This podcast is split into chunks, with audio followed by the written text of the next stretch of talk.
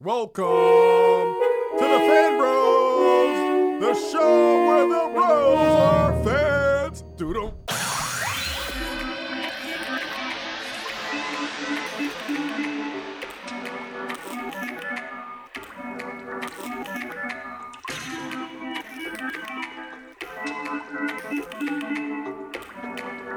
And welcome, internets, to another episode of Fan Bros. The show where the pros are fans or something to that extent. It's your boy, DJ Ben-Hameen, a.k.a. Ben-Hameen Button, a.k.a. Lucius Lion-O, a.k.a. the Captain Kirk of the spaceship, a.k.a. an angry Negro today, boy. Let me tell you, but I'm here in the spaceship with my co-host, Tatiana King Jones, the Grand Duchess of Tech, also known as the Stiletto Stunner, Flex Luthor, Lambo Calrissian, and the Black Rogue. Very nice, very nice. And Tatiana, it is, wait, are we also joined by someone else? I don't know. Sometimes he's not here. Sometimes he's here. He's like, invisible, immaterial, all that stuff. Just passing through. This is Space Ghost producer Kimsonian, a.k.a. Thalmus Rasulala. Google it. What's the other one you had last year? You had this long-ass one, too. Vermithrax for George. Yeah, but people slow to catch on. Vermithrax, yeah. Pejorative. For real. But why am I angry today? I mean, I'm angry every damn day. But today, let me tell you, lately, boy, it's just been, we had this thing called Attack of the Con earlier this year, during New York Super Week. Yes. The Star Wars versus Star Trek debate. We got the Force Awakens opening in less than 3 weeks. Praise God. And today I wake up to my mentions on Twitter just, in fuego. Just, out of control with rage and anger from a bunch of Star Trek people because Neil deGrasse Tyson, who I respect very much, decided to come out and say that the Enterprise could destroy the Millennium Falcon. Which it could, easily, handily. Perhaps. No, ain't no perhaps, Okay, but there's that's irrelevant to the... You're right, because the Enterprise is not in the same class. The Enterprise holds hundreds, if not thousands of people. But that wasn't what... But first of all, Neil deGrasse Tyson, he didn't come here to talk about different classes of ships and all that. Yeah. All he was talking about was the main ships most associated with both but fandoms. See, I don't associate the Millennium most. So when you say Star Wars, what for you personally? What is the first ship that comes to your mind? A Super Star Destroyer, baby, bring out the bad boys. That's you. But according to Neil, that's what he chose. X-Wings. That's what Neil chose. Let's talk about what Neil chose. Let's talk about what Neil chose, though, not what Ben-Hameen chose. But point being, he said that. Neil said that, and then you and I had a little clever back and forth, and it was over. It was over. It was like 5 minutes, right? It was over. And then my mentions this morning, though, Tatiana has a lot of minions. I don't have minions. A lot of lackeys, a lot of red shirts. A lot of red shirts. Let me defend. Well, no, that's fucked up. I mean, they did step up and get shot. Let me defend at least one of them, because one of them explained that they were literally just posting funny gifs. Like they were just fucking around. Yeah, so. I know, but it's like I ain't got time for that. When my mentions are going insane in the morning, I'm like, okay, I get it. Yeah. And everyone always brings up the same points that they brought up in the debate. Oh my God, Star Trek! I actually brought up different points. You did. I mean, but I was the only one. Stop throwing your teammates under the bus, though. I'm not. I'm repeating what they said to me. I know, but you're also, helping them. You're like, here's that bus coming. No, it's water under the bridge. Okay. First of all, for those who weren't there, yes, it was a lively debate. Yes, they won by judge decision. They being Star Wars. However, by points. Judge. The audience, however, were thoroughly with Star Trek. Nothing. We sat there and had two polls. My sister, I disagree. Why y'all keep turning down my mic, yo? I disagree, my sister. No, I disagree, my brother. The audience might have started out with No. We did several polls, I seen a dude take his Enterprise shirt off and throw on a Star Wars shirt. That's all I'm saying. False. But anyway. We have this on tape, y'all. We will release it at some point. Yeah, we will release it at some point. And everyone will see the audience clearly turn it to the great side. False. Why you lying? Oh, because why you always lying? Oh my God! Because listen, because you know it's all like I say. Everyone always brings up these points about oh, Star Trek inspired real things. Oh my God, all you guys do is believe in a little green. Why you gotta do comic book guy voice? Though? You guys, all you guys do is believe in this green little alien. Oh my God, this and oh my God that, and nobody wants to bring up the fact that y'all slingshot around the sun. That there's a lot of nonsense, that you have cued. There's all kinds of stuff. There's a lot of nonsense because it's science fiction. Thank you. Yeah. It's not any more science. That's what it's not any more science fact than Star Wars is. Actually, both of them. No. See, you can say that, but then you have to get into the stuff you want to deny. Like when they met God. I don't have to deny anything. They met God in Star Trek. Literally, they met God, and that's Captain fine. Kirk met God. But I think the problem with you is like you want to be mutually exclusive of everything. I never said anything about we don't do any of the creative quote unquote creative stuff that Star Wars does. All I'm trying to express is that our stuff is a lot of the stuff is rooted in actual truth, fact, science. And Star Wars has none of that. Untrue. What? Tell me something that's rooted in warp drives are based in science. There's a lot of stuff. Even the lightsaber. Star Wars has warp drives. Yes. Even the lightsabers are recently being proven. People are showing they can be made. So it's a lot of stuff. Actually, they can't be made. Because I'll go into it later. Yeah, but we don't need to go into it. It's like, come on, you can't make a damn transporter, but that's a main part of Star Trek. But that's what I'm saying. It's like you cannot exclude certain things. And my problem is that is always the one thing they have. It's like, this is our real. You mean the people who come at you? Yes. Okay. Yes. And so that's what I'm saying. No offense. As everyone knows, I like both franchises. I'm not this big hater that everyone makes me out to be. I am just definitely. And I'm not a Star Wars hater either. I love Star Wars. And the thing is, but if you come at me, like I said today, if you come at the king, you best not miss.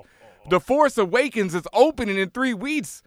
We broke the internet. We're not, there's no comparison right now. When y'all movie come out next year and you got Idris shining, I'll be hyped, I'll be happy. But until then, just play the role. But you also got to admit, it's a bit much right now in terms of being it's saturated with Star Wars. Enough.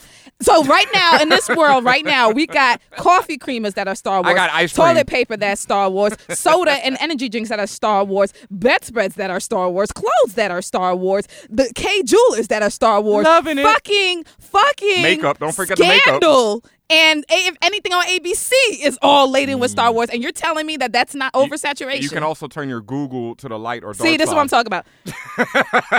But see, that's this is oversaturation. Like, I love it. You don't got to sell me no more.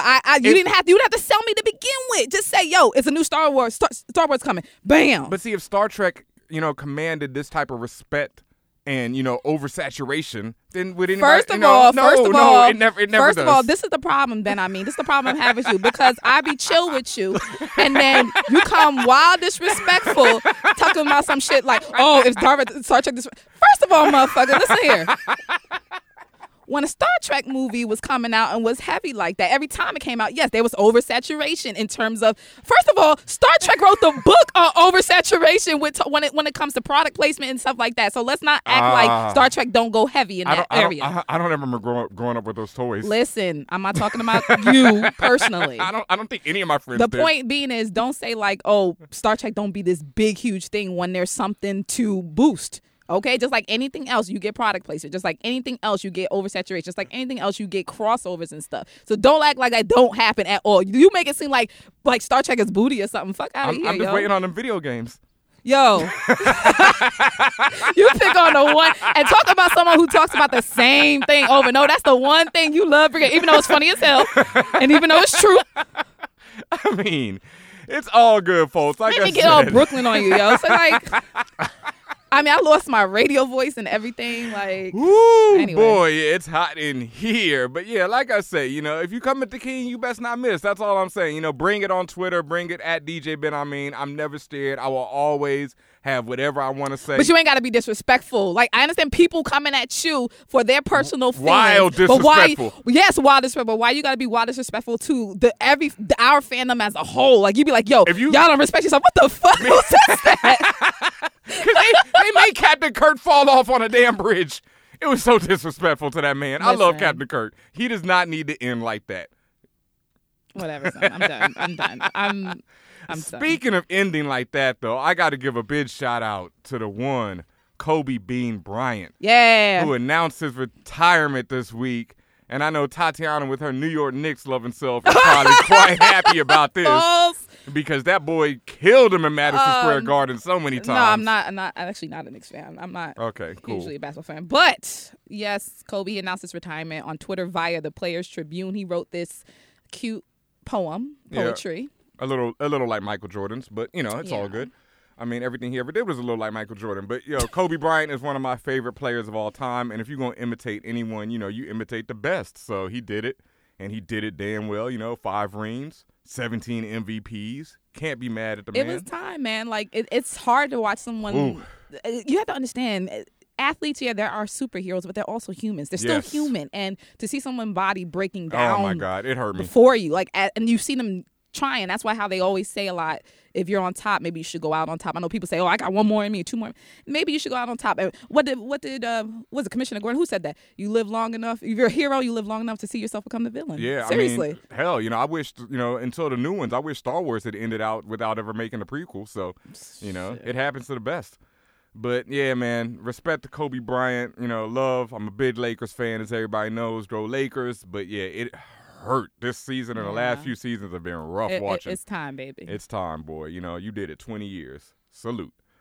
All right, well, we got a huge episode of Fan Bros Show. We have Greg Pak in the building, in the spaceship, coming up right after this break. We'll be right back with more Fan Bros Show. This is Juno Diaz. When I'm not making art for my community, I'm listening to Fan Bros.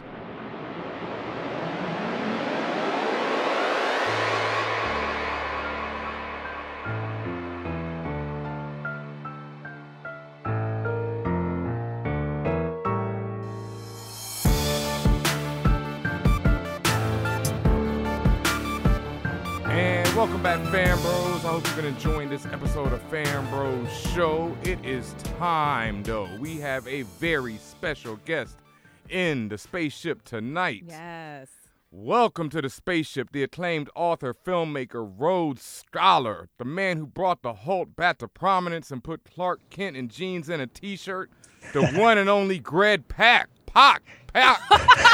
Jesus. I do it every time. I swear. That is cool. No problem. Man. Yeah, welcome to the show. I am Ben-Hameen, the butcher of names, so that's what I do on here. So thank you so much. Yeah, no, I appreciate it's basically like a rite of passage when you come on this show. It's all good. All right. Well, thank you for joining us today, Greg. We're honored to have you here. Thank you so much. Thrilled to be here. All right. Well, first off, you had a rather interesting route to becoming a comic book author. You studied at Yale. You went on to Oxford as a Rhodes Scholar with the intention of becoming a politician. Yep. Made a few films that won a few awards. And then somehow you became a comic book writer. How did this happen, and how disappointed has your family been?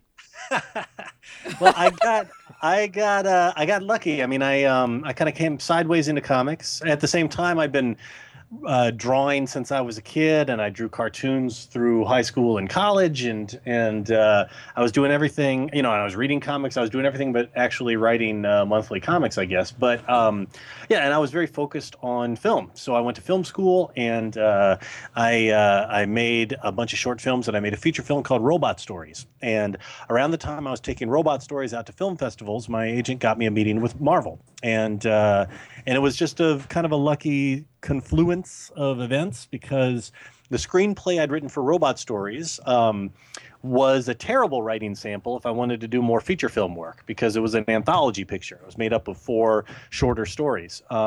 But it turned out that was a pretty great writing sample for comics, because each one of those stories was like 20 minutes long, which is, you know, fairly similar to a 22-page comic book script. And also it was a sci-fi movie that really dealt with the human heart, you know. So each one of the stories was about a family or a couple grappling with the things families and couples grapple with, but each one had a crazy robot twist.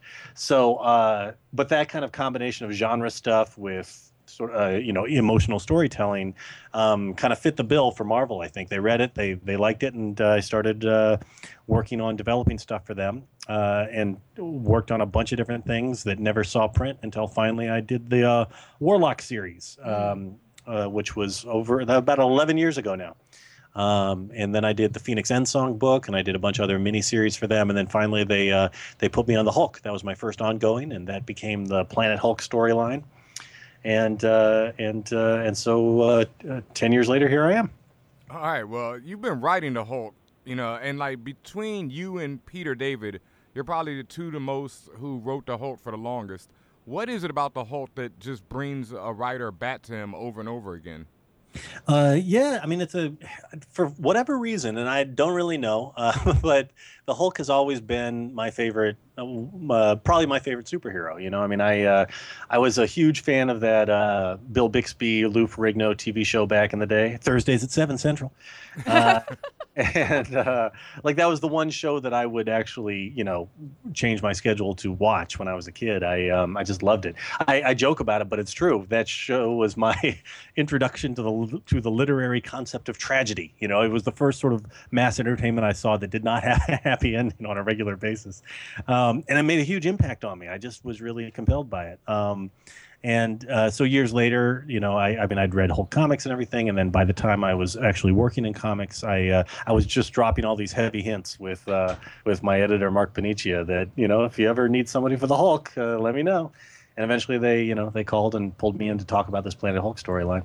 I mean, I think what makes the Hulk a ton of fun is that the character's really simple, and that lets you get really deep, actually, like the hook is just, and it took them a while to figure out that hook, but the hook of anger being the trigger for the transformations just gives you really rich themes to play with. You can explore that from many, many different angles, and different writers like Bill Mantlo and the great Peter David, as you mentioned, just did so much great work building up Banner's backstory and his family history, and it was just a great there was just a lot of great work that had already been done that gave me just a really great basis to work from when I started writing the book. And I just on a pure, sheer comic book visceral level, the Hulk smashes, and that's fun. You know what I mean? Like all that smashing is a kick in the pants. Oh, no, most definitely. I grew up on the Peter David stories. Like those were like my heart and soul. Like I feel you, like Hulk. I always loved how, and even I think it might have been Mantlo right before Peter David, when they were really getting into the family and like the ID and the super ego, and it was a lot of really deep stuff for a kid, but it, I could also relate because every other issue, the Hulk would just smash something. It's like, I mean, it's like an onion. He has multiple levels that, if you're personally not on that level, it won't apply to you and you probably won't even notice it. But then as you get older, as you mentioned, Ben, I mean, you're going to start being more privy to these things and to these stories and to these lessons that are kind of also baked in.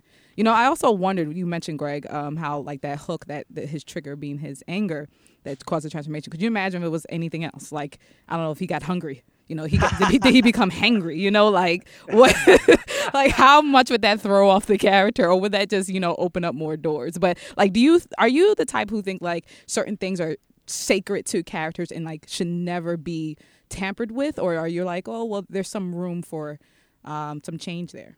Oh, no, I mean, I think there's always room for change. I mean, there's certain things about these characters that tend to just work. And so, like things change, but then the characters tend to return to form in certain ways. Mm-hmm. At the same time, some of these characters didn't really click until folks figured out something different. You know what I mean? Like I said, the Hulk originally, if I'm remembering correctly, it was originally just at night he would turn into the Hulk. I mean, it was kind of a werewolf riff. And and which worked fine for a few issues, but then eventually they figured out that I don't even remember exactly who or when that happened, but when anger became the trigger, then suddenly that fueled a whole lot of stories. But yeah, I mean, there's always room for for tweaks. You know what I mean? It's kind of like even just like with relationships in comics. I mean, I know that when I was a kid, the first time I ever saw a a story with Spider-Man and a love interest, it was Gwen Stacy. You know what I mean? Mm-hmm. So somewhere in my, you know, in the back of my head, I always think of Gwen Stacy as actually Spidey's real love interest. You know what I mean? But that's just because that's the first Spidey book I ever read. But that's different for, you know, I mean, depending, that's not integral to the character, that has to be the one, you know, that one relationship has to drive that. You know, there are a lot of different dynamics the characters can go through, and at different times, different things work really well. Most definitely. Like, I grew up with Scott and Jean Grey, but I actually prefer Scott and the White Queen. I think that's a better relationship than Scott and Jean Grey. So, right.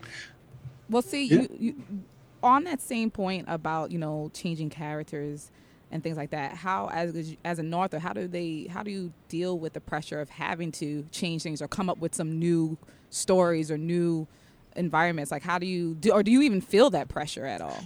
Well, you know, of every book I've ever, every work for hire book I've ever done is, you know, you're walking in the footsteps of giants, right? You know, I mean, and so you can freak yourself out about it to no end. You know what I'm saying? It's like, I mean, I think I followed Grant Morrison like 2 or 3 times on different books. You know what I'm saying? It's like I followed Neil Gaiman on books. You know what I'm saying? It's like, and if I'm gonna, you know, if you can definitely psych yourself out if you worry about that too much, or you can just, you know, tell the best story you can, you know, trust yourself, trust your editors, and do the best job you can. And, you know, and so I try to pick the latter, you know what I mean? Like everybody in work for hire is, you know, we've been preceded and we will be followed by people who may be better than us. and that's fine.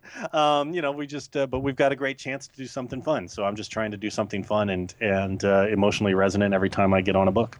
All right. Well, the new Totally Awesome Hulk debuts this week, and you're basically, I mean, you are the creator of Amadeus Cho, and for the most part, you've probably written him more than any other author.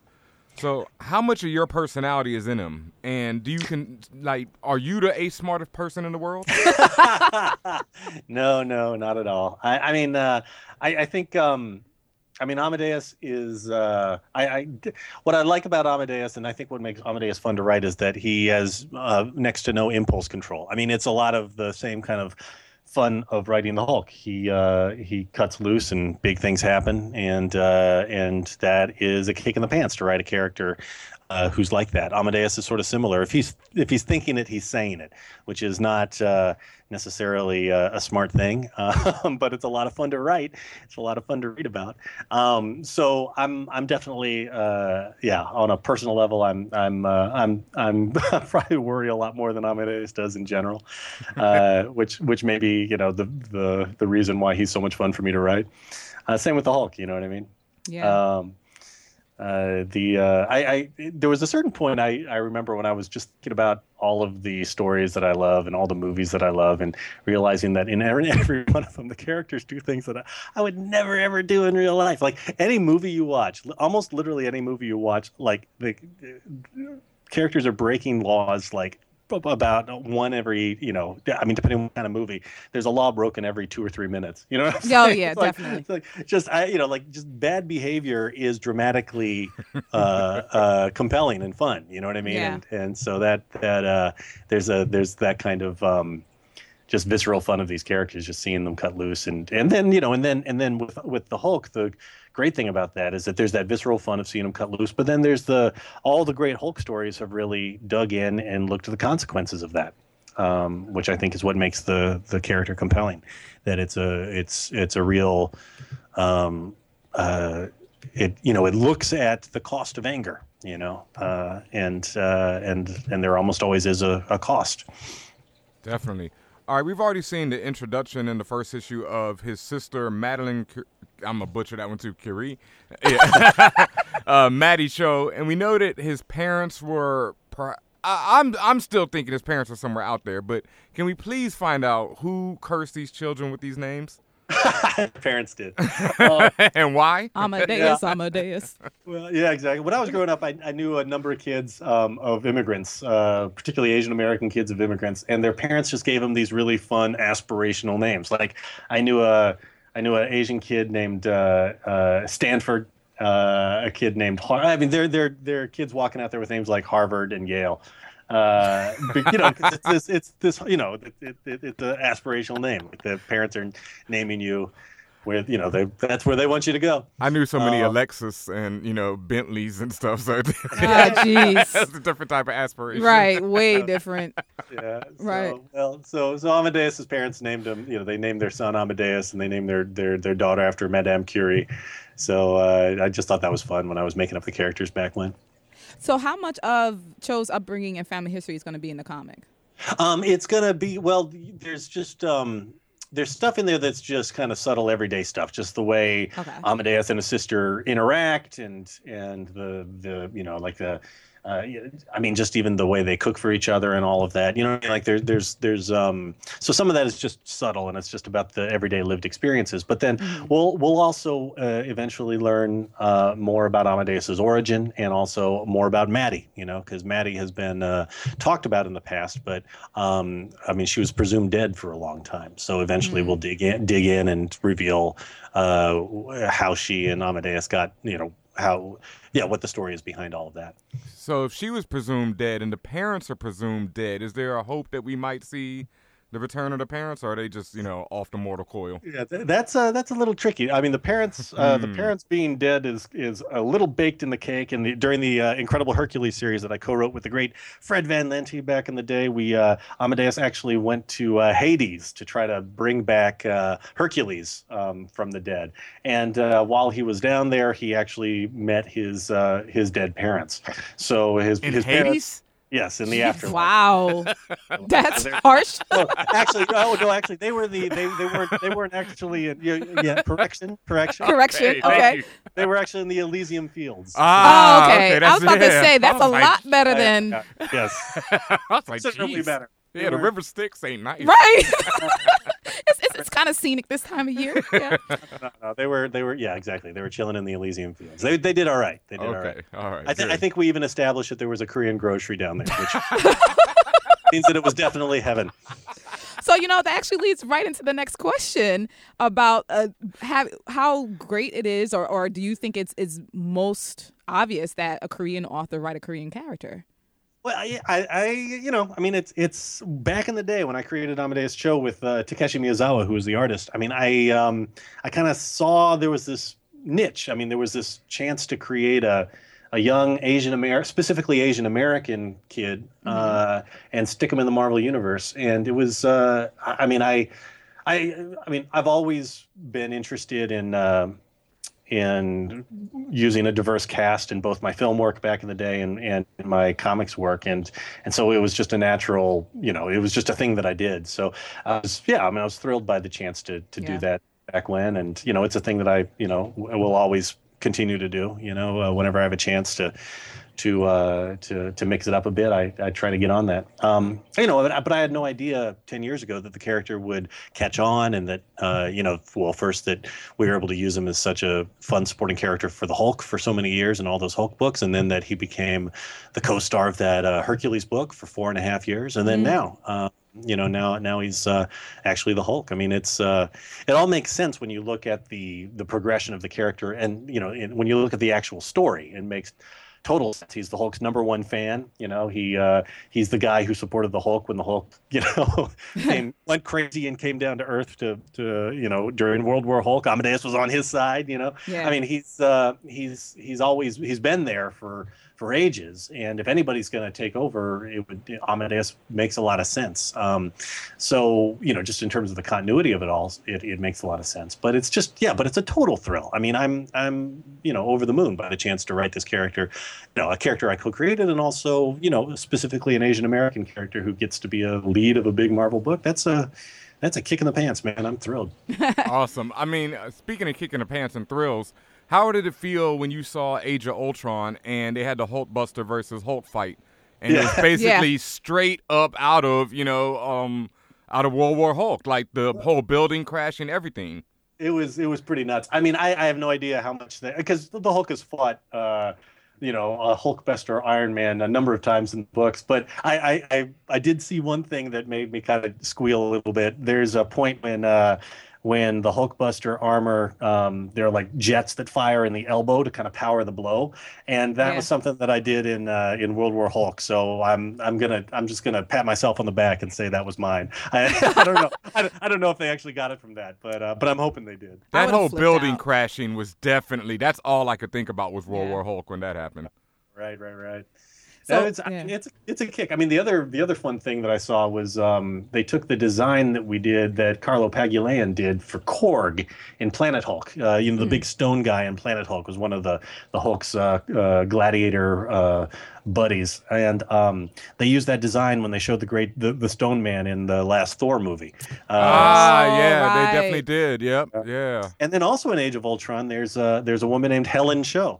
And Helen Cho's Cho's mom's name. So. Yes. Oh, I was hoping. You don't know how much I was praying, because I got to tell you, Amadeus is just one of my favorite characters. Oh, man, thanks so much. He's probably the reason why I got back into the Hulk, because like I said, I was a big Peter David fan, but when I first read him and he was doing the math, and it was like showing the math appearing in the air and all the calculations, I just thought that was such a genius way of writing intelligence, so.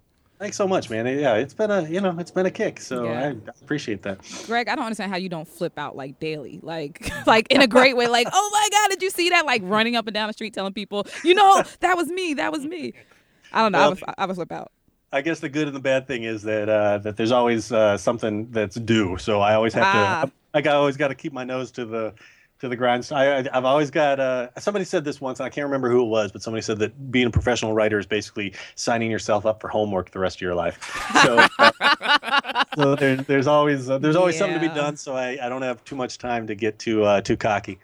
It's been great. It's been great. We had a recent show where we featured Perry Young. I don't know if you're familiar with him, but he's on the Nick. He's also on a few other shows. Oh, Gotham, yeah. And he spoke about, at one point, being the only Asian in the room. And he meant that both as, that was actually the title of the show, and also as a euphemism to kind of express how his life as an actor has been. And we are curious, do you encounter some of this kind of similar idea in the comics world? I mean, as a writer, yes. I mean, ever since I've started in comics, there have been tons and tons of artists who are Asian or Asian American. But there have not been a ton of writers. And this is always changing, and there's always more people coming in, which is great. But I think there was one point not too long ago when I realized that I think I was the only Asian American writing for either Marvel or DC for a while.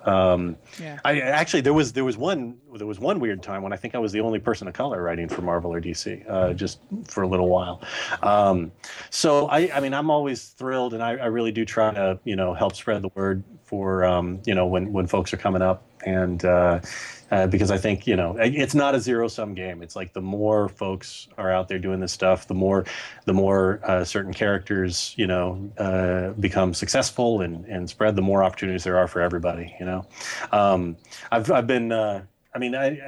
felt that way about in the film when I was working in, or when I've worked in film as well. It's like when a Asian American project does well, it opens doors for many others. I mean, in a really practical way. And if a star gets born out of a project, then other projects get built for that star, and suddenly more projects get to happen, and more.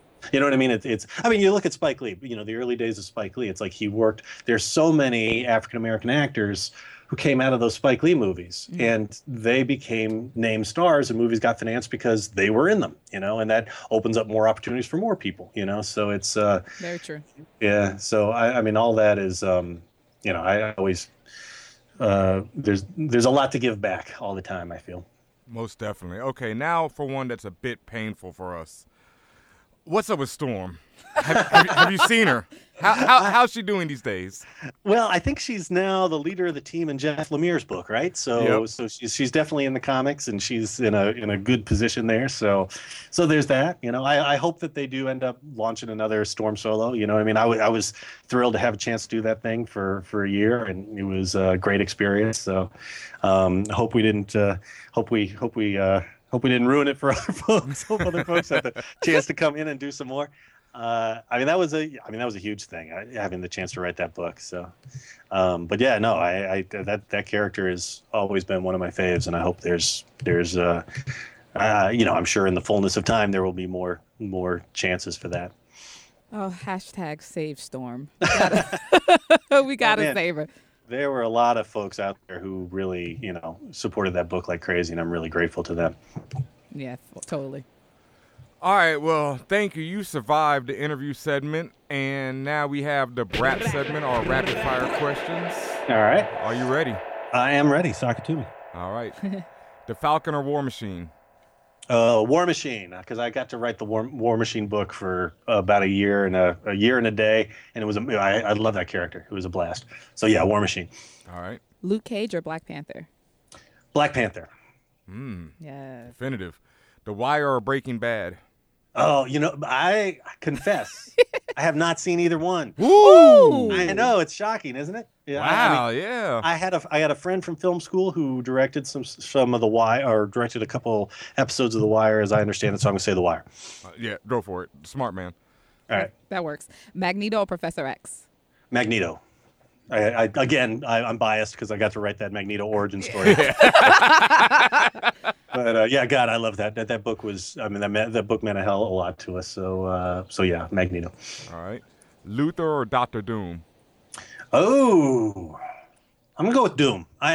Luther is fascinating to me, but I've actually thought about Doom a lot, and I got a chance to write Doom during some Hulk stories, and I always thought doing Doom should have a solo book, man. Yes. There should be Doom ongoing. There should be a Doom. Yeah. Yes. But, Doom's a lot of fun. Oh, yeah. Mark Ruffalo or Ed Norton, live action Hulk? Oh, well, those guys are both great. I'm just gonna give it to Ruffalo just because I think that that things really came together with that first Avengers movie. The way the Hulk came through in that first Avengers movie was just. I that famous scene when he's like, what's your secret? Here's my secret. I'm always angry. I'm always angry. I was like whispering that right before he said it. I just felt it. I knew it. And I felt like they just really got it. Oh, I didn't know that was coming. And that is still, every time I see that scene, the hairs raise up on my neck. Yeah. It is just like the greatest moment ever to me. Like, oh man, that was such a perfect line for the Hulk. Wow. Yeah. So I love it. All right. Superman or Batman? Superman. Apollo Creed or Clubber Lang? Apollo Creed. I got to see that movie too. Definitely. Fast zombies or slow zombies? Fast zombies. Okay. Mike Myers, Freddy or Jason? Oh, I'm gonna say Freddy. All right. Freddy Krueger in the house. All right. Judge Dredd or Judge Judy? Judge Dredd. Not scared of Judge Judy. Peter Parker or Miles Morales? Right now, Miles. I got a chance to write Miles in the new Hulk book. I love the punch he throws in that one. That was perfect, Miles. Teen Titans or the X-Men?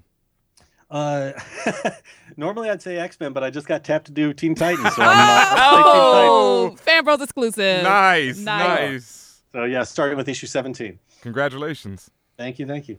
Okay, Star Wars or Star Trek? Star Wars. Woohoo! What's your favorite Wesley Snipes movie? Favorite Wesley Snipes? Good question. Maybe Blade. All right, we'll take that. No. I'm Jungle Fever. Oh, yeah, nobody ever says that. Flipper, man. Big up Flipper. That's a great one. All right, we're almost at the end. Which character death struck you the worst? Could be in any medium, books, TV, film. Oh, Glenn in, spoiler alert, Glenn in the Walking Dead comics. Yo, hold up, man. Hold up. Let's talk. There's issue 50 and issue 100 were the two times when I wanted to tell Kirkman, I never want to read your book again, you bastard. And I'm still reading to this day, so he's doing something right. Oh man, yeah, that's a rough one, folks. All right, if you could have any one superpower, what would it be? Ability to control time. Yes, I've thought about this. I've thought about this a lot. Yes, the ability to control time. That's a great one. That's an amazing one. Yes. Okay, I got a quick bonus one. What's your favorite Storm incarnation besides your own? Oh, well, yeah, I mean, it's the Mohawk Storm who defeats Cyclops and fights Callisto and all that. She's awesome. Hell yeah. What about your favorite Hulk or Superman run? I probably my sentimental favorite Hulk run is the Bill Mantlo stuff, the Crossroads stuff. Yes. And then my Superman, I love that Superman for All Seasons book that Jeff Loeb did with Tim Sale. Okay. Yeah, no, that Bill Mantlo stuff, man, like I said, I did not understand it, but I loved it. Like, look that up, folks, if you ever can. All right, well, please let the internets know where they can find you at. All right, I am at gregpak.com, gregpak.com, and also I'm also Greg Pak at Twitter, gregpak on the Twitter machine. All right. On the Twitters. Yeah, exactly. And is there anything else that you want to let the fan bros know about coming out from you? Anything that they need to look out for? I think you got it. I got a new book called Kingsway West, which is coming out later in this year. It's about, or in 2016, about a Chinese gunslinger searching for his wife in an old West overrun with magic. Wow. Yo, that sounds fun. You're going to have to come back and talk about that when that drops. I would love to. Oh, man, that sounds epic. Excellent. Yeah, so that's in that's coming out from Dark Horse. So if you go to kingswaywest.com, you can learn more about that. Sweet. Most definitely. All right, well, thank you for joining us. You know, we had a great time. Hope you enjoyed it, and thanks. I sure did. Thank you guys a ton. Really appreciate it. All right, we're going to take a quick break, and we'll be right back with more Fan Bros. Don't forget to follow us on SoundCloud, to like us on Facebook, and subscribe on iTunes. But what are they subscribing to? To Fan Bros. Awesome. Perfect.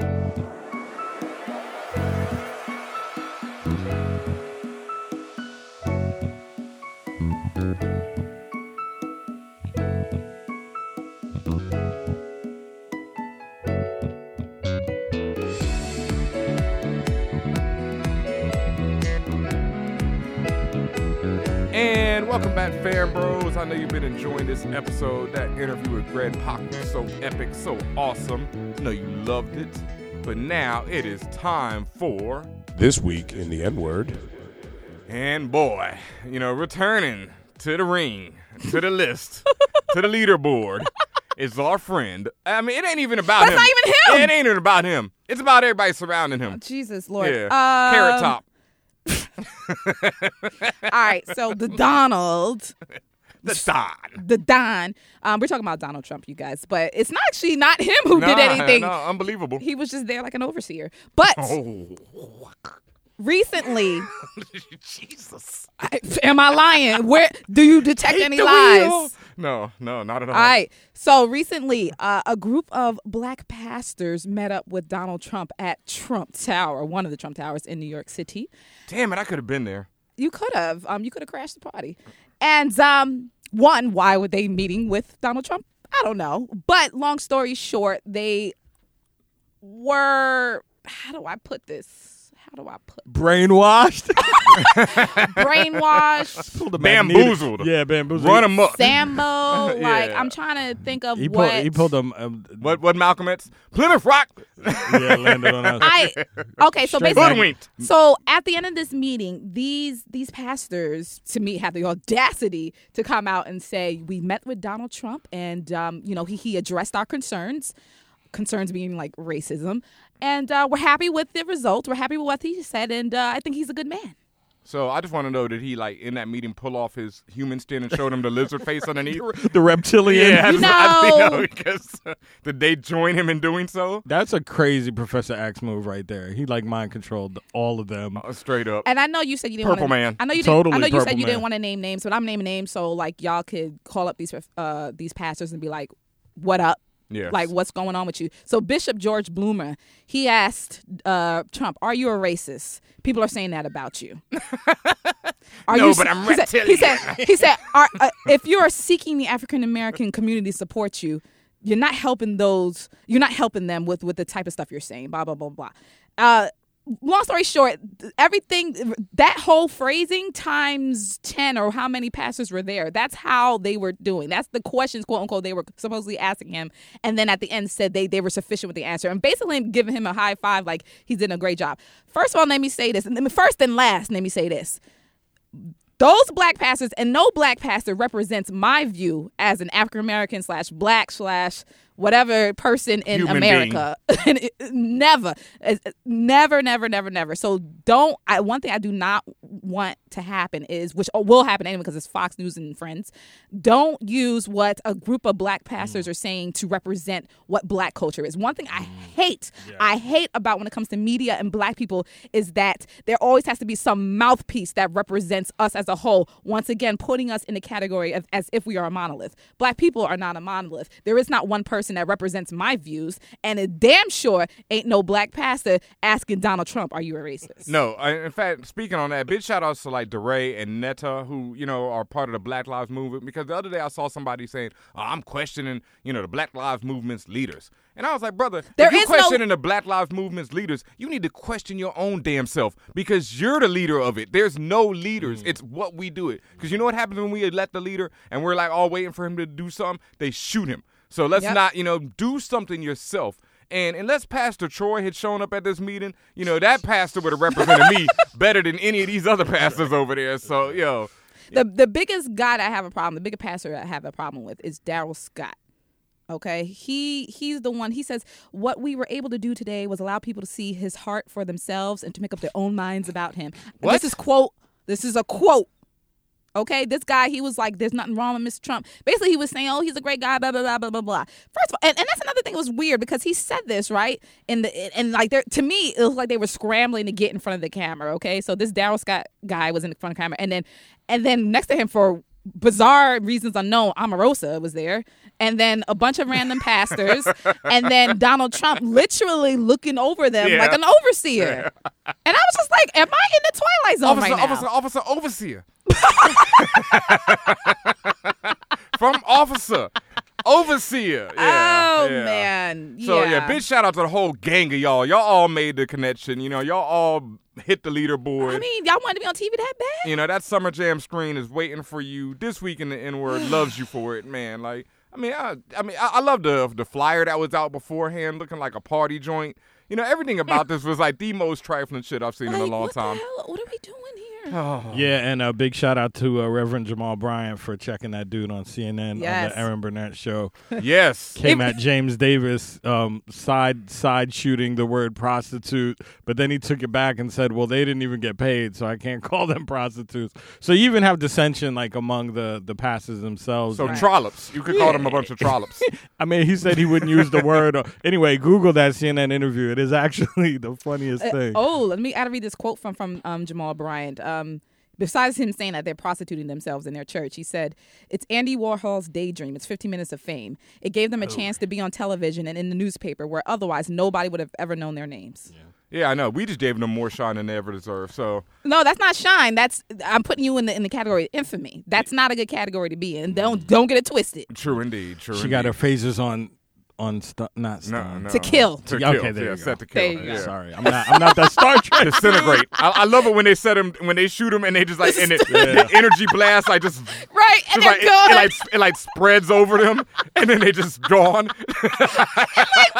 Like, oh shit! Y'all shot Charlie. I gotta give it to Star Trek for that, because that is like some ruthless shit. It's like, I'm going to erase you from existence, Holmes. That reminds me of War of the Worlds, when people get zapped and it's just nothing but ash. Yeah, but see, Star Trek is worse than that. Star Trek ain't nothing. No ash. It's just gone, bro. It is clean. Like, you are gone, dude. No cleanup needed. You're out of here. Oh, man. Just like those pastors, out of here. All right, well, that was a great segment right there, but now it's time for one of my favorite segments. Tech Talk with Tatiana.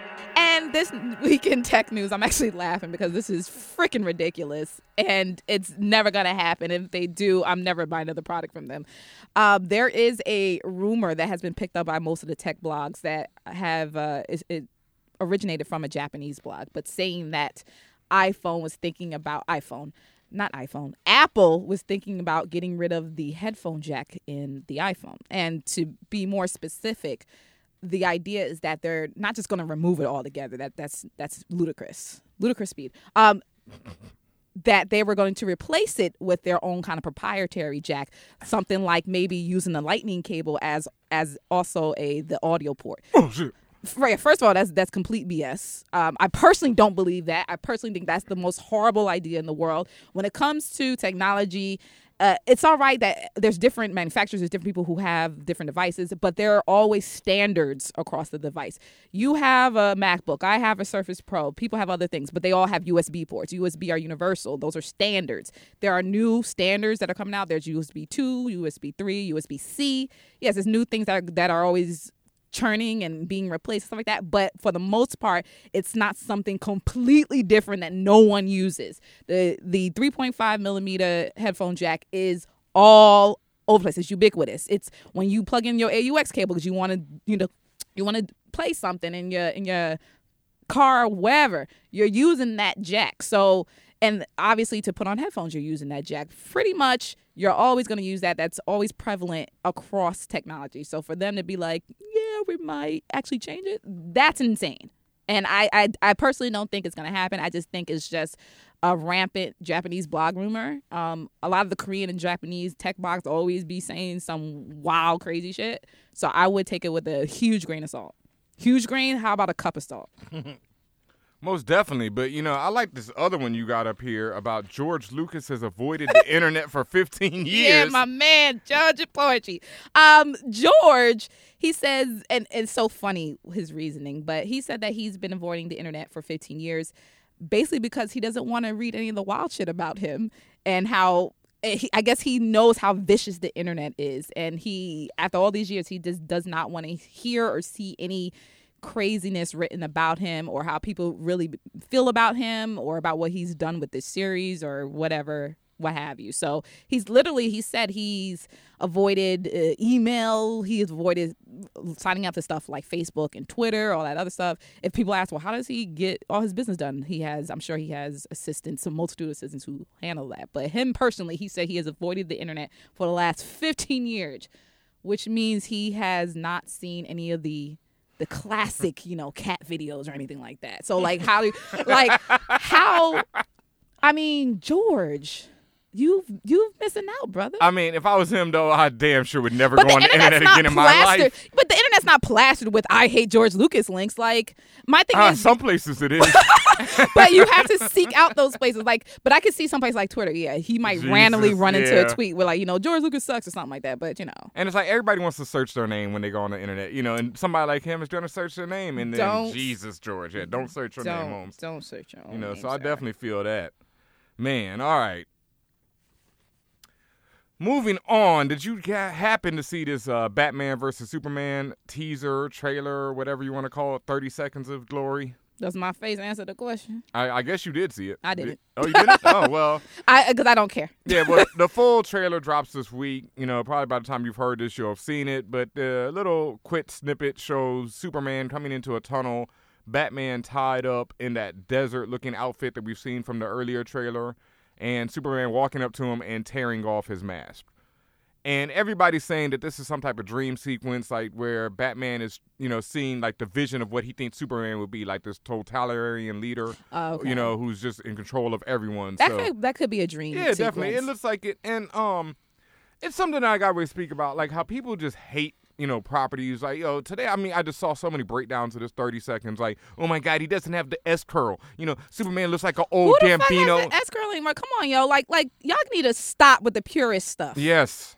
You don't need the damn escort. My issue is when they go completely beyond the essence of a character. That's when I have like a real problem with it. If someone's wearing, unless it's really indicative of the character, for instance, if someone's wearing red instead of blue, I'm not going to get mad about it. And for you guys, when you guys do that, that's infuriating because it's just like, to me, you're also stopping progress because there could be something really dope around on the wings from a new writer or new artist or whatever.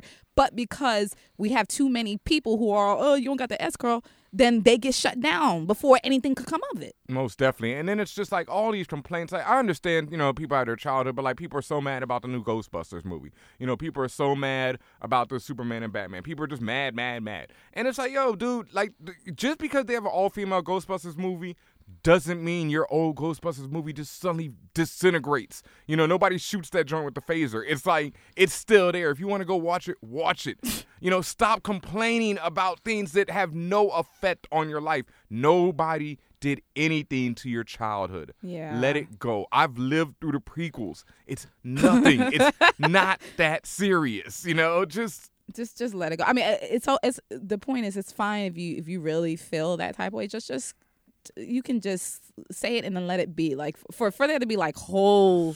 Oh my God! Sites and stuff. See, I actually when I was like, oh, I don't care, because I still don't have high hopes for Batman Superman movie. I don't either.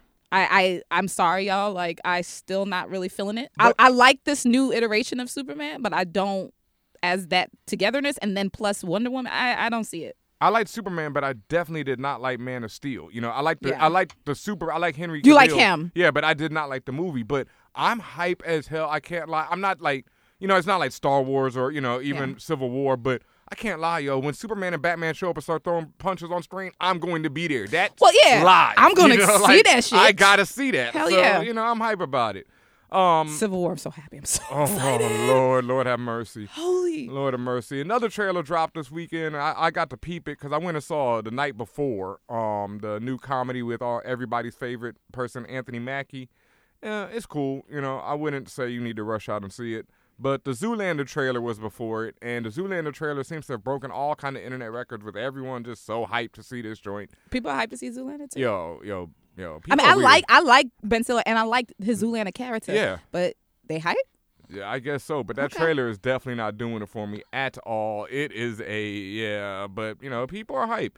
I see you got to see Creed this weekend. I did. I really did like it a lot. I will say it definitely has its what I call the smirking moments where it's like, oh, okay, they had to throw that in there, or, oh, okay, they had to pander. But that being said. Is there an Adrian? Right, right. Is there anything like that? So there's plenty of that in there, but it doesn't overshadow the full writing of the movie, the full breadth and depth of the movie. And I will say the relationship that they've created between Adonis, which is Michael B. Jordan's character, and with Rocky, really incredible, and I actually felt something for the both of them. I actually shed a few thug tears during the movie. Oh, I did. Also, the cinematography. Holy shit! Like, they have. I don't even want to give it away, but they. Yeah, please don't. I'm not going to say details, but there are a few areas where they use a continuous shot. Mm. And I'll just leave it at that. Nice. And it's really well done. Also, of note, the writer, the director, and one other person, all black men. So preach. Please give people of color a chance in the film industry. I mean, speaking of people of color and, you know, having great weeks, it's time for Comics I Copped. And, man, yeah, like I said, speaking of people of color, yo, it has been a fantastic week, you know, with we've got Amadeus Cho dropping this week, The Totally Awesome Hulk. Go pick that up. Very dope. Got to read a preview issue. Dope is dope. But also last week, something that mad people been waiting on, I'm one of them, is Moon Girl and Devil Dinosaur dropped on shelves. The new comic from Marvel, it's by the writers Amy Reeder and Brandon Montclair and artist Natasha Bustos, I think. Hopefully I came close on that one. Yeah. I can't even tell you whether you did or not. You know, it looks like that. But anyway, it is dope, yo. I've been waiting for this. You know, I wasn't sure what to expect, but you know, the story starts off. It follows a very young girl, you know, who's known as Moon Girl just because she's like into science and into all this other stuff. So kids at our school already call her Moon Girl. You know, I don't want to give away the story, but the art, Natasha, I'm still hoping I'm getting that right, is killing it on it. Great art. Really great story, and it just, like, you speak of thug tears, it's one of those things, like, I was halfway through the issue, and I'm just sitting there like, yo, man, I couldn't imagine if I was, like, 5 or 6 reading this. Because it just has a little black girl with black parents, you know, 2 parents raising her. Black hair, you know, like, everything, you know, and she's a nerd, she's into science, And she's me. Yeah, and then she gets a dinosaur. So if I was like 5 or 6 reading this, just the effect that it would have, because I grew up pretty much reading, you know, all white characters and seeing myself in them still. And like, they're older. Yeah, and they were usually older. You know, I mean, well, I loved Power Pack when I was a kid, but that, you know, Power Pack was all white.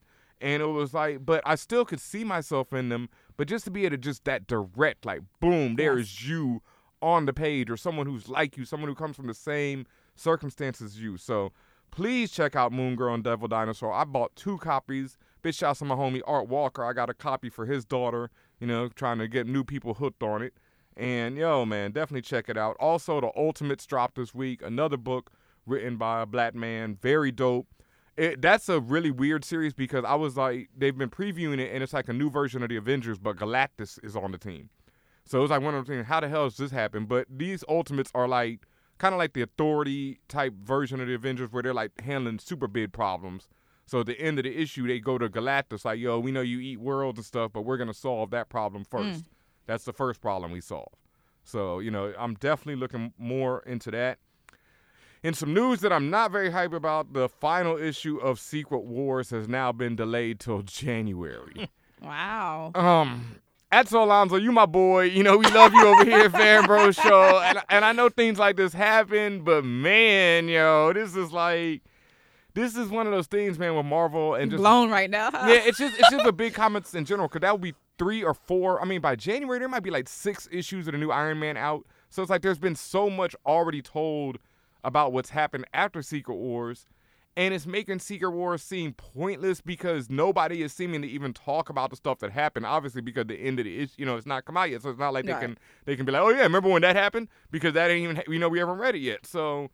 It's kind of weird. I hope it all works out by the time it's over because I've recommended Secret Wars and the Avengers books by Hickman so many times that I don't want to have to, you know, well, it might end up just being like Lost, you know, the TV series when it's like, you got to enjoy the journey. You know, maybe the ending wasn't the best, but, you know, you got to just try to convince yourself.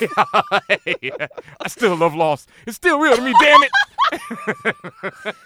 But, yeah, no, definitely go pick up Moon Girl and Devil Dinosaur. I'm loving it so far. Pick up Totally Awesome Hulk. Very dope as well. And I think that's about it for everything I was copping this week. You didn't cop the DK3? Oh, God. Hell no. I kind of figured that, you know, life is short. So, like, yeah, but the Dark Knight Master Race, Dark Knight 3 Master Race by Frank Miller dropped this week. I'm really tired of people with the last name Miller right now. Mark Miller, Frank Miller, just fucking it all up in comic books. Reggie Miller. You're not fucking up comic books. I'm just joking. Fucking up Spike Lee's Miller Lite. Yeah, that's for sure. But yeah, Kimsonian, you had a chance to read it. Yeah, I looked at it. I thought the art, you know, Frank Miller these days is a little weird with the art. The story was interesting. And in his mind. Yeah, well, I don't know him personally, but. But there is a sequence in it, and I will totally spoil it because this is what everybody's writing about, is that Batman saves a black kid from being shot by a cop. So if that's not topical and the master race, I don't know if there's a whole bunch of stuff going on there, but we'll see. I thought that was stupid, by the way, that there was a comment. There was a story about Batman, I guess you said saving a kid from a cop. It's just a scene. I saw the panels. I was like, whose idea was this? Well, I mean, it's like it's definitely Cronenberg. I don't know. I think it's kind of natural, but I'm surprised they haven't done this before. It wasn't natural the way they did it. That was so. I mean, speaking of the Millers, like last week I spoke about that book Huck, and you know, in Huck, the dude, you know, this white guy goes to Africa and saves the girls from Boko Haram without even doing, you know, like and takes the glasses off the terrorist before he punches him because that's what you do to a terrorist. You know, because people in Boko Haram is not going to light your ass up with 50-11 bullets. I mean, Hulk has superpowers, so he avoids that light up like that. But it's just these really simple, like, oh, my God, if only we just had superheroes. If only a white man came to save us. Well, yeah, that definitely I can see from that perspective. But Batman's always been the weird white. Yeah, Batman. I just felt like they were doing too much with those panels. I was just like, I just didn't think it was necessary. But that's me. Plus, we'll see how the story ends up. I mean, the art to me was way weird. It like some panels are like really good, then others I was like, whoa, this is way wonky. So we'll see. We'll see how it pans out. All right. Oh. You know what, Ben? I mean, I just remembered. Do you know there's going to be a Rambo TV show? No. Are you? That means you're not excited about it. Yeah, I love that last Rambo movie that Stallone did when he. I mean, it was one of the most bloody things I've ever seen, and that joint is amazing. But you know, I don't. There's unless it's on like HBO or something where you know they can go that violent again, then I really don't care because you know. Well. I have no idea what channel it's going to be, but they said it's going to be called Rambo New Blood, and it's going to be the relationship between John Rambo and his son, J.R., who's an ex-Navy SEAL. And they said that because, you know, obviously Creed is doing really well, so Sylvester Stallone is actually in the talks. They said he's been in talks for a couple of years, but now it's really heating up now. So... it might be Fox actually. Oh no, that's my interest is dropping. You know, the more you're telling me about this, the more my interest is waning. It's actually it's gonna be for Fox, so we'll see where this goes. Yeah, nowhere good probably. Yeah. But, you know, one can hope. You know? You're like no. Yo, Gotham is pretty violent, but I think the first blood thing will be a little much for Fox. Gotham wasn't that bad until like they blew up a whole person, but Jesus, Gotham's not that violent. I missed that one. All right. Well, hey, you know, look who's dropping into the spaceship real quick. What you got for us, Chico? What's up? This is Chico Leo reporting in from the escape pod. And I just wanted to give my pick of the week this week in honor of the Wiz Live that's coming on TV later this week. I don't know if Netflix planned this, but Netflix brought Carmen Jones back. It's a CinemaScope Technicolor movie with an all-black cast, which there's not a lot of them, and it's a musical that was based on a Broadway play, which is what The Wiz is. So I thought, and both of them have original. The Wiz goes back to Wizard of Oz, and Carmen Jones goes back to the opera Carmen. But anyway, it stars Dorothy Dandridge and Harry Belafonte. Has a bunch of other 50s. It's from 1954. 50s, a lot of 50s black Hollywood actors. Brock Peters, Pearl Bailey, Diane Carroll is in it. And like I said, it's based on Carmen, which is the story of a soldier who's caught between, you know, the bad girl and the good girl and goes off with the bad girl. And, you know, what tragedy ensues. But Dorothy Dandridge, the other really significant thing, this movie is CinemaScope widescreen, and it was made within the first year of widescreen CinemaScope technology. And Dorothy Dandridge got nominated for Best Actress and lost to Grace Kelly, but it was the first time that a black woman was nominated for Best Actress. Carmen Jones just arrived on Netflix just today, and that's it. All right, Chico Leo signing off. All right, well, that was awesome, man. Thank you for that pick of the week, as always, coming through with the goods. And now we're going to take another quick break right here, and we'll be right back to wrap up this episode of Fan Bros Show. Hey, everyone, this is Kid Fury, host of The Read on Loudspeakers, and I just want to let you all know that when I'm not worshiping Beyonce and drinking Hennessy, I'm listening to Fan Bros because it's amazing. So get you a piece and enjoy your life.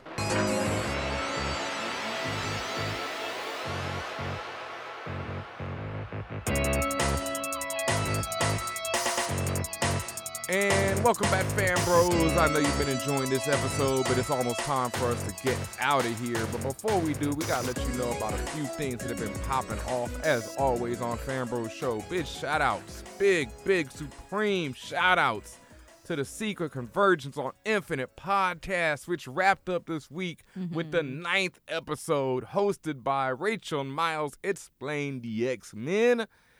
And amazingly, even though we started it before, we are finished before Marvel Secret Wars.